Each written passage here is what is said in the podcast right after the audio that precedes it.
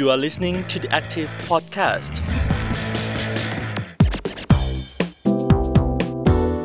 สวัสดีค่ะ ต้อนรับคุณผู้ฟังเข้าสู่ The Active Podcast นะคะ สัปดาห์นี้เจอกับพรีนพิชยาพรโพสง่าค่ะ เราอยู่กันในซีรีส์ Thailand Net Zero Carbon เป็นศูนย์นะคะ จากความร่วมมือของ The Active แล้วก็ Greenpeace Thailand ค่ะ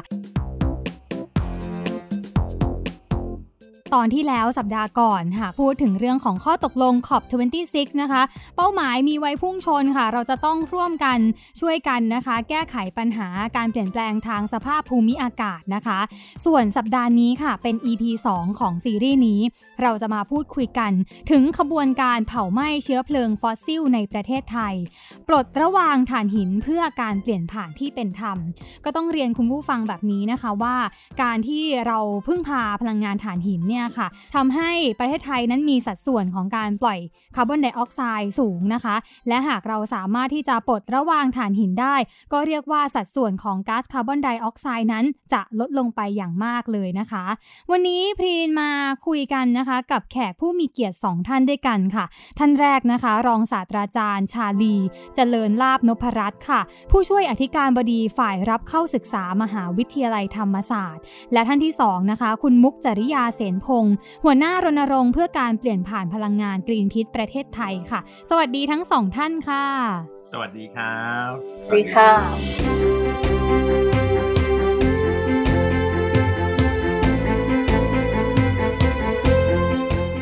ถ้าเรา พูดกันถึงเรื่องของเวทีขอบ 26 นะคะ อาจารย์และคุณมุก แล้วเราก็น่าจะได้เห็นข้อตกลงร่วมของหลาย ๆ ประเทศที่จะมีมติร่วมกันด้วยนะคะ หากย้อนไปท่านนายกของเราก็ได้พูดถึงเป้าหมายที่ประกาศเอาไว้ว่าจะลดคาร์บอนเป็นศูนย์หรือว่า net zero ภายในปี 2065 หรือหากเป็นไปได้ก็จะกระชับเวลาเข้ามาเป็น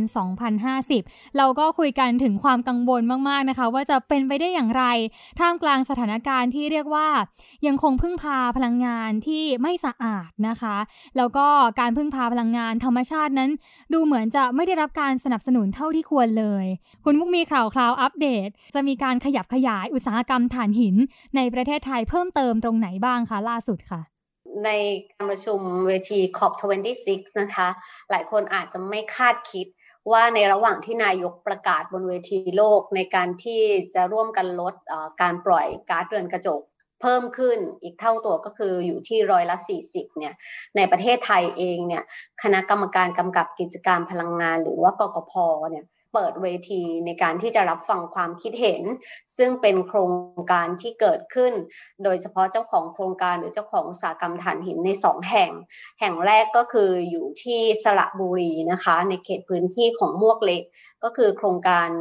เขาใช้คำว่า โครงการโนยฟ้าพลังงานความร้อน ซึ่งในนั้นก็คือเป็นถ่านหินเป็นหลัก แต่ว่าจะมีซีนารีโอที่เกี่ยวข้องก็คืออาจจะมีถ่านหินผสมกับขยะ อันที่สองเนี่ยในเรื่องของพื้นที่ของแม่เมาะเราไม่มีการประกาศการปลดระวางฐานหินบนเวทีโลก และก็ไม่ได้ลงนามในการที่จะร่วมกันกับประเทศอื่น ในการที่จะปลดระวางฐานหินด้วยเช่นกัน เพราะฉะนั้นก็คือแม่เมาะ ประกาศที่จะเปิดเวทีรับฟังความคิดเห็น เพื่อที่จะขยายโครงการโรงไฟฟ้าถ่านหินเกิดขึ้นในแม่มอค่ะ นี่คือ 2 แห่งหลักในเรื่องของประเด็นโรงไฟฟ้า แต่ก็ยังมีอีกพื้นที่อื่นอีกที่ยังคงดำเนินการนะคะ ก็คือในกรณีของอพื้นที่ที่ทำเหมืองถ่านหินค่ะ ซึ่งพื้นที่ที่ยาวนานมาก ก็คือหนึ่งในนั้นคือพื้นที่ที่อมก๋อยจังหวัดเชียงใหม่ แล้วก็พื้นที่ที่แม่ทะจังหวัดลำปางค่ะ ค่ะ อาจารย์ชาลีคะเห็นแบบนี้แล้วแนวนโยบายที่ยังคงเดินหน้าในการที่จะขยับขยายโรงงานหรือว่าการขุดค้นเหมืองถ่านหินในใต้ผืนดินในพื้นที่ต่างๆ ของไทย อันนี้ถือว่าเป็นสิ่งที่ต้องเป็นไปตามแผน PDP อันนี้มันถูกต้องไหมคะ หรือจริง ๆ มัน พิจารณาเป็นอย่างอื่นก็ได้ค่ะนโยบายของประเทศไทยที่กำลังดำเนินการอยู่ในตอนนี้เนี่ยจะไม่สามารถที่จะไปตามเป้าหมายของประเทศไทยเองที่ได้ให้คำมั่นสัญญาไว้แม้กระทั่งในปี 2030 นะครับ ซึ่งเป็นระยะเวลาอีกไม่นานนักนะครับ เราก็ยังมุ่งมั่นเดินหน้าปล่อยก๊าซคาร์บอนไดออกไซด์เนี่ยอาจจะไปถึงระดับที่ 475 ล้านตันนะครับดังนั้นแล้วเนี่ยถ้าเกิดว่าเราจะจะได้ โลกที่ไม่มีปัญหาโลกร้อนเนี่ยนะครับจะต้องไปที่จุดหมาย 1.5 องศาเซลเซียสเนี่ยประเทศไทยควรจะปล่อยแค่ระดับประมาณ 200 ซึ่งทั้งหมดทั้งมวลนี้ก็ดูเหมือนว่าเรายังจะไม่ได้ก้าวหน้าไปไหนสัทีเดียวนะครับ ประเทศไทยของเรานอกจากไม่ได้เซ็นสัญญาลงนามหยุดถ่านหินกับชาวโลกแล้วเนี่ยนะครับ ก็ยังไม่ยอมเซ็นสัญญาลงนามในเรื่องของการ หยุดตัดต้นไม้แล้วก็ทำลายป่าด้วยนะครับ ก็เข้าใจว่าประเทศเรายังคงคิดว่าการตัดต้นไม้เพื่อปลูกพืชอาหารต่างๆเนี่ยครับยังจำเป็นอยู่นะครับ ซึ่งจริง ๆ แล้วเป็นสิ่งที่ไปผิดทิศผิดทางมากเลยนะครับแม้กระทั่งเราไปดูข้อมูลของกฟผในช่วงปี 64 นี่นะครับ เราก็จะพบว่าในตั้งแต่ต้นปีจนถึงปัจจุบันนะครับ สิงหาคม 8 เดือนแรกของประเทศไทยเนี่ยเราใช้ถ่านหินนะครับ รวมทั้งลิกไนท์เนี่ยถึงร้อยละ 23.23 นะครับของพลังงานไฟฟ้าทั้งหมด ในขณะที่เราใช้ก๊าซธรรมชาติ 57 นะครับ ก็รวมกัน 2 อย่างนี้ก็ 80%แล้วนะครับ เหลือที่เหลือเนี่ยพลังงานน้ำพลังงานหมุนเวียนอีกก็รวมๆอีกประมาณประมาณร้อยละ 17 เท่านั้นเองนะครับ ราะฉะนั้นแล้วเนี่ย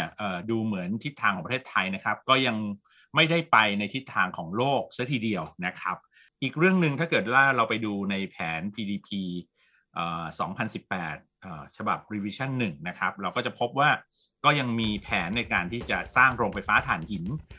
ต่อไปนะครับไม่ว่าจะเป็นสร้างที่ไซต์เดิม การรีทายของเดิม แล้วก็กลับมาสร้างขยายกำลังผลิตเพิ่มขึ้นอย่างนี้เป็นต้นนะครับ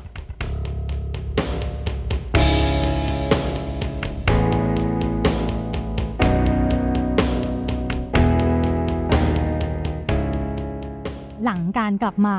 ของการประชุมขอบ 26 เรียบร้อยแล้วค่ะ จริงๆ เราควรที่จะมีการปรับเปลี่ยนเรื่องของแผน PDP ในส่วนแรกที่เน้นการใช้พลังงานถ่านหิน หรือเปล่าคะ หรือว่าก็ควรจะปล่อยให้มันไปก่อนตามกำหนดการ แล้วเดี๋ยวค่อยมาคิดเรื่องของการจะลดคาร์บอนไดออกไซด์หรือว่ากระชับวงล้อมของการขยับขยายอุตสาหกรรมถ่านหินอีกทีนึง อันนี้คงจะไม่ทันนะครับ ถ้าเกิดว่าเราปล่อยให้ดำเนินการสร้างโรงไฟฟ้าใหม่ที่เป็นถ่านหินไปซะก่อนนะครับ เพราะว่าโรงไฟฟ้าหนึ่งโรงที่เป็นถ่านหินเนี่ยอายุใช้งานนะครับ30 40 ถึง 60 ปีเลยด้วยซ้ำนะครับคราวนี้ในเรื่องโรงไฟฟ้าถ่านหินนะครับ ที่เดินหน้าไปตามแผน PDP เนี่ยตอนแรกนะครับยังมีกระแสก่อนที่นายกจะไป COP26 ว่าเราจะเลิกสร้างโรงไฟฟ้าถ่านหินใหม่ นับแต่วันนี้เป็นต้นไปนะครับ ซึ่งข่าวนี้ก็นับเป็นข่าวที่เราค่อนข้างจะยินดีนะครับ แต่เราก็ยังรู้สึกไม่พอ เรายังอยากจะเห็นในเรื่องของการรีทายหรือว่ายกเลิก ปลดระวางโรงไฟฟ้าถ่านหินที่มีอยู่ แต่ปรากฏว่าตอนนี้ทิศทางเหมือนจะไปตรงกันข้ามนะครับ ไม่เพียงแต่จะไม่หยุดนะครับ ก็ยังเดินหน้าในการที่จะสร้างโรงไฟฟ้าถ่านหิน แล้วก็ใช้พลังงานไฟฟ้าจากถ่านหินเนี่ยในระดับ ไม่น้อยกว่าเดิมนะครับ ซึ่งก็คิดว่าเป็นเป็นปัญหาที่น่ากลัวมากครับ ค่ะคือแล้วสิ่งที่อาจารย์ชาลีพูดถึงแผน PDP น่าสนใจมากเลยค่ะะเวลาที่มีแผน PDP เนี่ยจะเป็นตัวกำหนดให้ทุกคนได้เห็นว่ารัฐบาลเองหรือหน่วยงานที่เกี่ยวข้องกับเรื่องของพลังงานเนี่ยวางแผนจะสร้างโรงไฟฟ้าใหม่ที่มาจากแต่ละเชื้อเพลิงเนี่ยอยู่ที่ประมาณเท่าไหร่ในช่วง 20 ปี ที่ผ่านมาเป็นอย่างนั้นจริง ๆ ก็คือว่า ปริมาณของถ่านหินเนี่ยมันไม่ได้ลดลงอะไรเงี้ยค่ะ อันนี้คือในภาพรวม ถึงแม้ว่าเราเห็นในแผน PDP นะคะว่าโรงไฟฟ้าถ่านหินเนี่ย อาจจะมีการลดจำนวนลงก็จริง แต่มันถูกถ่ายโอนโดยที่เราอาจจะมองในภาพรวมถ้าเห็นจากแผน PDP อย่างเดียวว่า อ๋อ มันลดลงในภาพรวม แต่เมื่อมาดูอีกส่วนหนึ่งก็คือว่าเทรนหรือแนวโน้มของไทยอะค่ะในการลงทุนถ่านหินเนี่ยกำลังปรับเปลี่ยนตัวเอง ปรับเปลี่ยนในที่นี้หมายความว่าปกติเนี่ยเวลาที่เกิดโครงการไฟฟ้าถ่านหินขนาดใหญ่เกิดขึ้นในพื้นที่อะค่ะ แล้วเกิดการคัดค้านของประชาชนในพื้นที่จากผลกระทบที่เกิดขึ้นหรือหรือการวางแผนที่มันผิดพลาด อย่างไรก็ตามเนี่ยมันจะเห็นการชะลอระยะยาวที่เกิดขึ้นของโรงไฟฟ้าขนาดใหญ่ แต่ที่ผ่านมาเนี่ยการลงทุนเนี่ยจะไปอยู่ในกลุ่มของอุตสาหกรรมค่ะ ก็คืออุตสาหกรรมที่เกี่ยวข้องกับเรื่องของอุตสาหกรรมซีเมนต์หรืออุตสาหกรรมกระดาษเหล่านี้ จะเป็นตัวเดินเครื่องหรือเป็นตัวเดินหน้า โครงการโรงไฟฟ้าถ่านหินแทน ภายใต้การเขาเรียกว่าเห็นชอบของคณะกรรมการกำกับกิจการพลังงาน ถ้าเราเห็นดูภาพใหญ่แล้วนะคะ ก็คือว่า สัดส่วนของการนำเข้าของถ่านหินของไทยเนี่ยคือไทยเองนอกจากมีถ่านหินอีกแห่งหนึ่งที่แม่มอในประเทศไทยแล้วเนี่ยเราเองเนี่ยสัดส่วนใหญ่เนี่ยจะนำเข้าถ่านหินจากต่างประเทศ ซึ่งเรานำเข้าถ่านหินเนี่ยถ้าดูในปี 2562 ที่ผ่านมานะคะอยู่ที่ประมาณ 21 ล้านตันกว่าร้อยละหกสิบถูกนำไปใช้ในอุตสาหกรรม อย่างเช่น อุตสาหกรรมซีเมนต์ อุตสาหกรรมกระดาษ อุตสาหกรรมอาหาร อุตสาหกรรมสิ่งทอ และก็ที่เหลือจากนั้นก็คือไปใช้ในการผลิตไฟฟ้าของภาคเอกชนที่อยู่ตามพื้นที่อย่างเช่น ไม่ว่าจะเป็นที่มาตาพุทธเอง เวลาที่เรานำเข้าถ่านหินเข้ามาค่ะ จะเข้าสู่ที่เกาะสีชัง แล้วเสร็จแล้วก็คือล่องตามแม่น้ำเจ้าพระยา ตามเรือที่เขาเรียกว่าแต่เดิมเป็นเรือที่ขนทรายใช่ไหมคะหนึ่งในนั้นก็เป็นเรือที่มีการขนถ่ายถ่านหิน ซึ่งปริมาณถ่านหินที่เพิ่มขึ้นของไปลงที่อยุธยาจะสุกส่งต่อโดยรถบรรทุก เพื่อไปในพื้นที่ของอุตสาหกรรมค่ะงั้นเราก็จะเห็นว่าภาพรวมของการลงทุนของของ เจ้าของโรงไฟฟ้าถ่านหินเนี่ยกำลังขยายเขาเรียกว่าขยายกลุ่มมากขึ้น จากเดิมเนี่ยจะเป็นกลุ่มของรัฐวิสาหกิจ แต่ตอนนี้เนี่ยก็คือไปเป็นกลุ่มของบริษัท ซึ่งเป็นกลุ่มที่มีโรงงานเกิดขึ้นแล้วในพื้นที่ อย่างเช่นนะคะ พื้นที่ที่สระบุรี พื้นที่ที่กาญจนบุรีอย่างเงี้ยค่ะ หรือว่าพื้นที่ของที่นครสวรรค์ ที่มีทั้งอุตสาหกรรมกระดาษ อุตสาหกรรมซีเมนต์อุตสาหกรรมอาหารและสิ่งทองเพราะว่าการเกิดขึ้นของโรงไฟฟ้าที่เป็นของอุตสาหกรรมค่ะจะเกิดขนาดเล็กทีละเฟสทีละเฟสทำให้ไม่จำเป็นต้องทำรายงานผลกระทบสิ่งแวดล้อมและสุขภาพ ค่ะ ที่เราเรียกว่า EHAA ซึ่งจะเห็นเขาเรียกว่าปรากฏการณ์ของการการจัดทำรายงานที่เป็นผลกระทบที่ครอบคลุมมากกว่าที่ใช้อยู่ค่ะ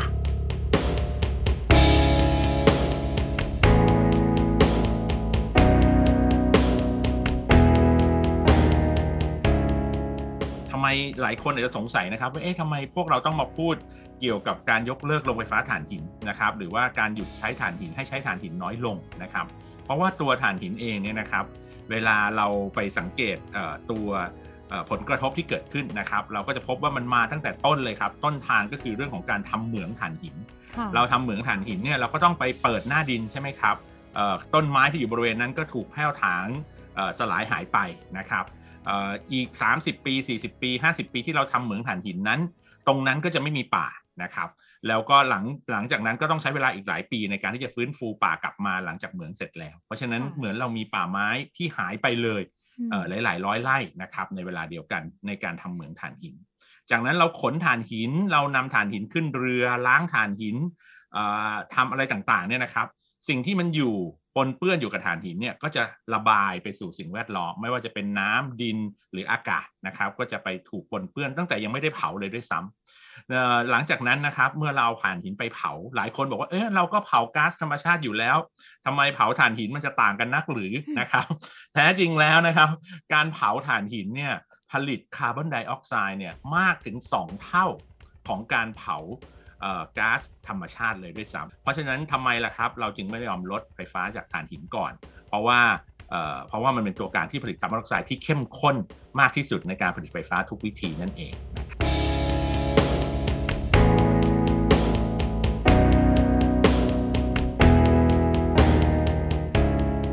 แม้ว่า ทางรัฐบาลนะคะโฆษกสำนักรัฐมนตรีก็ได้ออกมาบอกว่าเนี่ยจริง ๆ แล้วเรานะ ก็มีแนวทางที่จะปลูกต้นไม้เพิ่มเติมด้วยนะคะ ไม่รู้กี่ล้านต้นแหละ แล้วก็พยายามที่จะ เรียกว่าปล่อยคาร์บอนไดออกไซด์ให้น้อยที่สุด แต่พอมาดูแนวนโยบายเรื่องของการขยับขยายอุตสาหกรรมถ่านหินแล้ว ก็รู้สึกว่าเอ๊ะมันจะเป็นไปได้มากน้อยแค่ไหน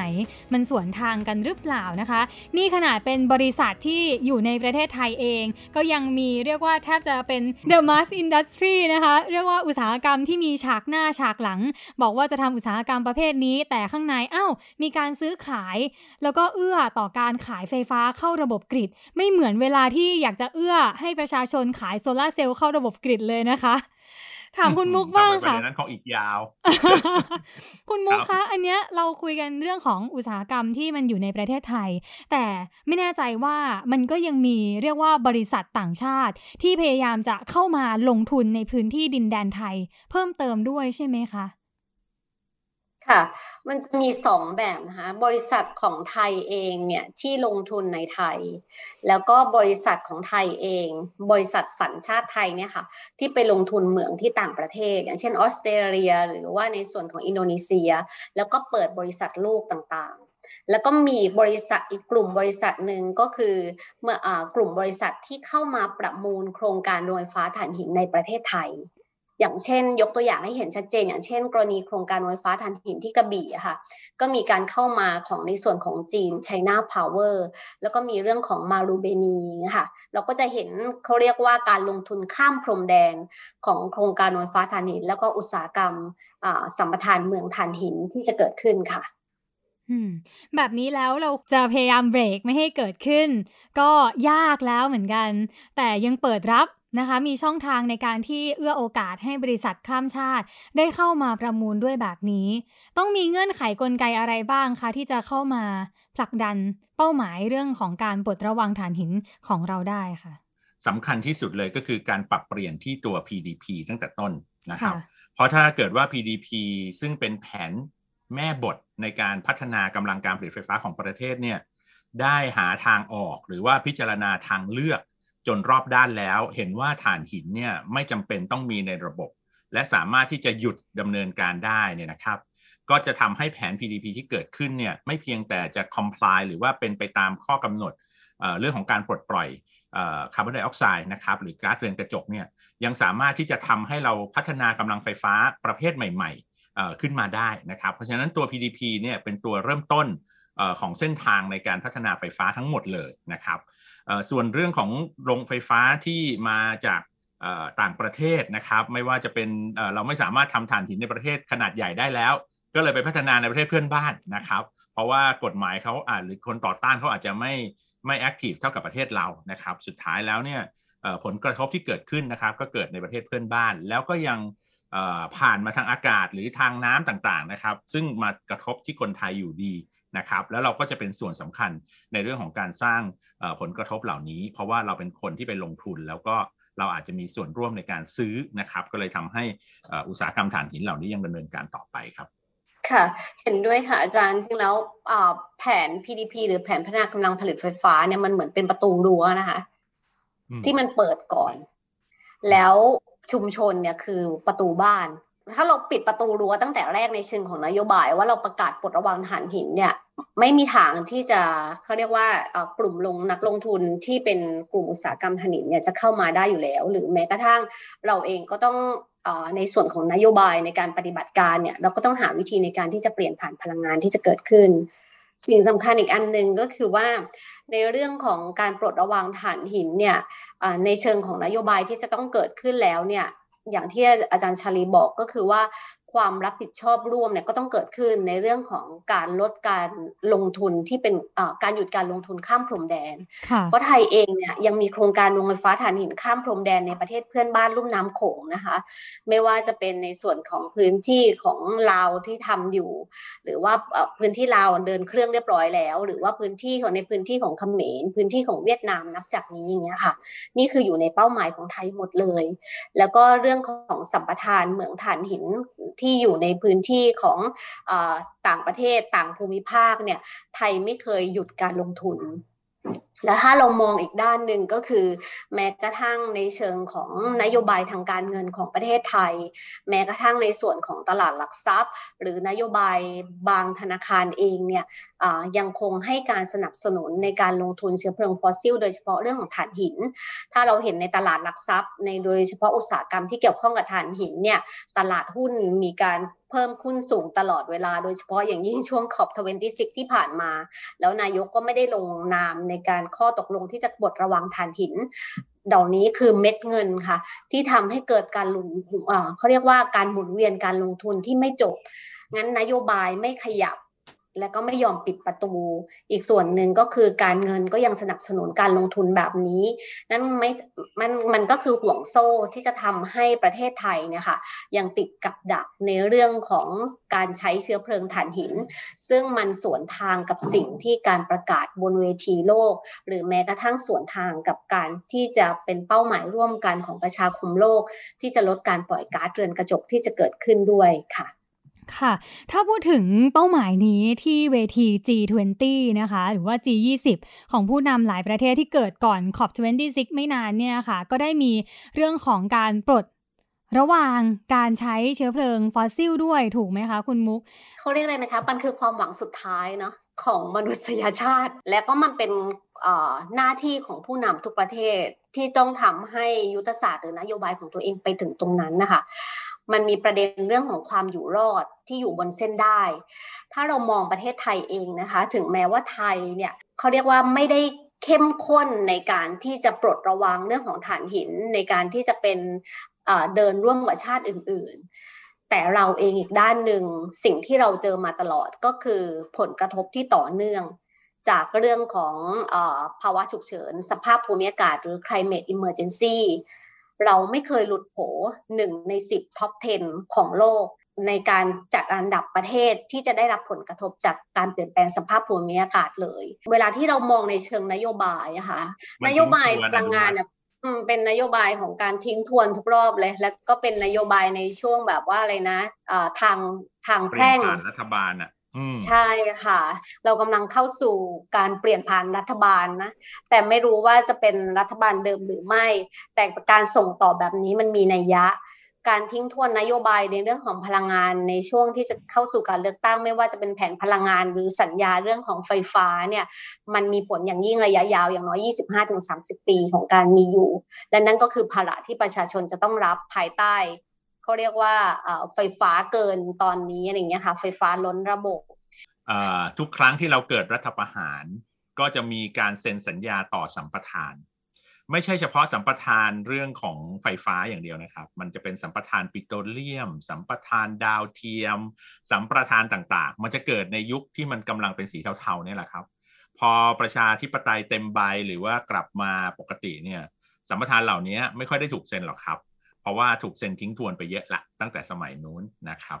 ก็นี่ก็เป็นประเด็นที่น่าเป็นห่วงของประเทศไทย ซึ่งจังหวะโอกาสช่วงนี้เนี่ยไม่ค่อยดีเลย ในการที่เราจะต้องเป็นหัวเลี้ยวหัวต่อด้านนโยบายพลังงานนะครับ เชิญมุกต่อเลยครับใช่ค่ะเห็นด้วยค่ะ แล้วก็ถ้าเราดูที่ผ่านมาเนี่ย เราไม่ได้ย้อนดูด้วยนะคะว่า ในช่วงของ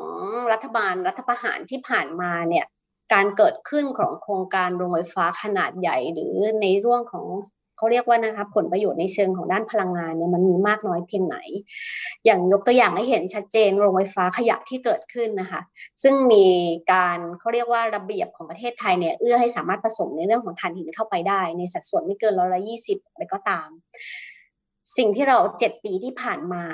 ทำให้เห็นว่าโรงไฟฟ้าขยะของประเทศไทยเพิ่มขึ้นทั่วประเทศนะคะเดิมเนี่ยมีอยู่ที่ประมาณ77แห่งถูกไหมคะ ตอนนี้เพิ่มขึ้นอีกประมาณ 30 กว่าแห่งก็คือ ห้าสิบกว่าแห่งทั่วประเทศ นี่คือโรงไฟฟ้าขยะอย่างเดียวนโยบายเหล่านี้ค่ะ มันมีส่วนกับเรื่องของพลังงาน และก็เรื่องของการลดโลกร้อน หรือเรื่องของการปล่อยก๊าซเรือนกระจกทั้งสิ้น เพราะว่าตัวของโรงไฟฟ้าขยะเองเนี่ยตัวขยะที่ใช้เป็นเชื้อเพลิงเนี่ยมันมีส่วนเกี่ยวข้องกับเรื่องของพลาสติกอยู่แล้ว นี่คือเวที COP26 ก็คุยกันนะคะ แต่ประเทศไทยเองเนี่ยไม่ได้ให้ความสำคัญกับเรื่องของประเด็นนี้เท่าที่ควร แล้วเราก็ไม่ได้มีเขาเรียกว่า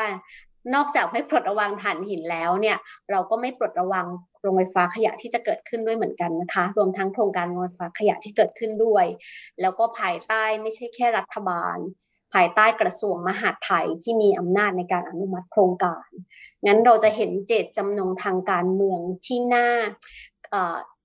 เราอยากเห็นเจตจำนงทางการเมืองที่มีความรับผิดชอบ ต่อวิกฤตสภาพบรรยากาศที่เกิดขึ้น แล้วเราก็อยากเห็นการลงมือที่มันทำจริงในความกล้าหาญของประเทศไทยที่จะต้องทำให้เขาเรียกว่าการอยู่รอดร่วมกัน เวลาเราพูดถึงการลงทุนนะคะหรือการหรือว่าการเปลี่ยนผ่านพลังงาน เราจะเห็นภาพรวมของไทยที่ผู้นำหรือรัฐบาลมักพูดเสมอคำว่าเศรษฐกิจ แต่เวลาที่เราทำแผนนโยบายพลังงาน เราไม่เคยให้ประชาชนได้เห็นภาพว่า ถ้าคุณยังคงเดินหน้าลอยฟ้าฐานหิน สิ่งที่จะเกิดขึ้นในเชิงเศรษฐกิจ ภาระสุขภาพที่ต้องเสียเท่าไหร่ ภาระในเชิงเศรษฐกิจที่จะเกิดขึ้นกับสิ่งแวดล้อมที่ต้องเป็นหายนะเท่าไหร่ แล้วเกิด การหมุนเวียนเศรษฐกิจเท่าไหร่ แล้วการจ้างงานเป็นเท่าไหร่ แล้วถ้าเลือกอีกด้านหนึ่งที่เป็นตัวของการลงทุนที่ไม่ใช้ถ่านหิน แต่เป็นการลงทุนที่มาจากพลังงานหมุนเวียนเพิ่มขึ้น หรือระบบการกักเก็บพลังงานมากขึ้นเนี่ยมันจะเกิดผลเหล่านั้นที่เหมือนกันหรือต่างกันอย่างไร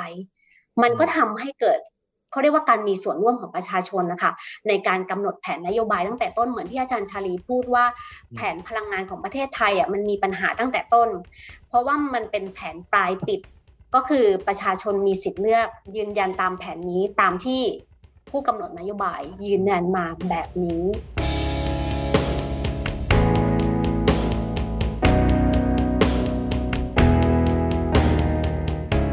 หลายคนมักจะพูดแบบว่าเป็น สำนวนที่คุ้นหูมากๆว่าอะไรนะ ของดีไทยไปไกลทั่วโลกอะไรอย่างเงี้ยนะคะ แนวนโยบายของไทยเรื่องแผนพลังงานสะอาดจะไปไกลระดับโลกทำให้เขาเห็นได้หรือเปล่าว่าเราใส่ใจเรื่องของสิ่งแวดล้อม กับการใช้พลังงานที่มาจากพลังงานทางธรรมชาติได้ยังไงนะคะ อาจารย์ชาลีอยากจะทิ้งท้ายอะไรบ้างคะข่าว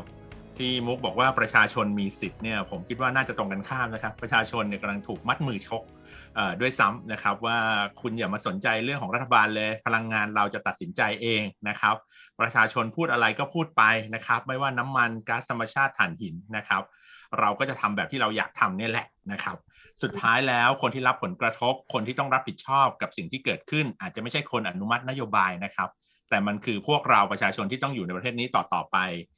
ถึงลูกถึงหลานนะครับ แล้วก็ผลกระทบที่เกิดขึ้นเนี่ยไม่ใช่เกิดเฉพาะประเทศเราด้วยซ้ำก็เกิดถึงทุกประเทศ หรือทั้งประชาคมโลกอย่างที่ COP26 พยายามที่จะหาความร่วมมือกันอยู่ ก็ยังเป็นห่วงครับ แล้วก็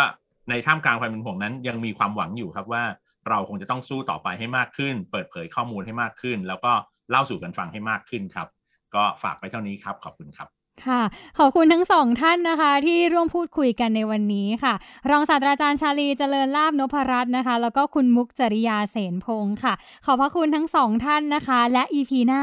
เราจะมาพูดคุยกันถึงเรื่องสิทธิมนุษยชน และกระบวนการยุติธรรมบนเส้นทางการเปลี่ยนผ่านพลังงานค่ะ เป็นอย่างไรบ้างติดตามฟังกันนะคะสำหรับวันนี้ขอบคุณและสวัสดีค่ะครับสวัสดีทุกท่านครับสวัสดีครับ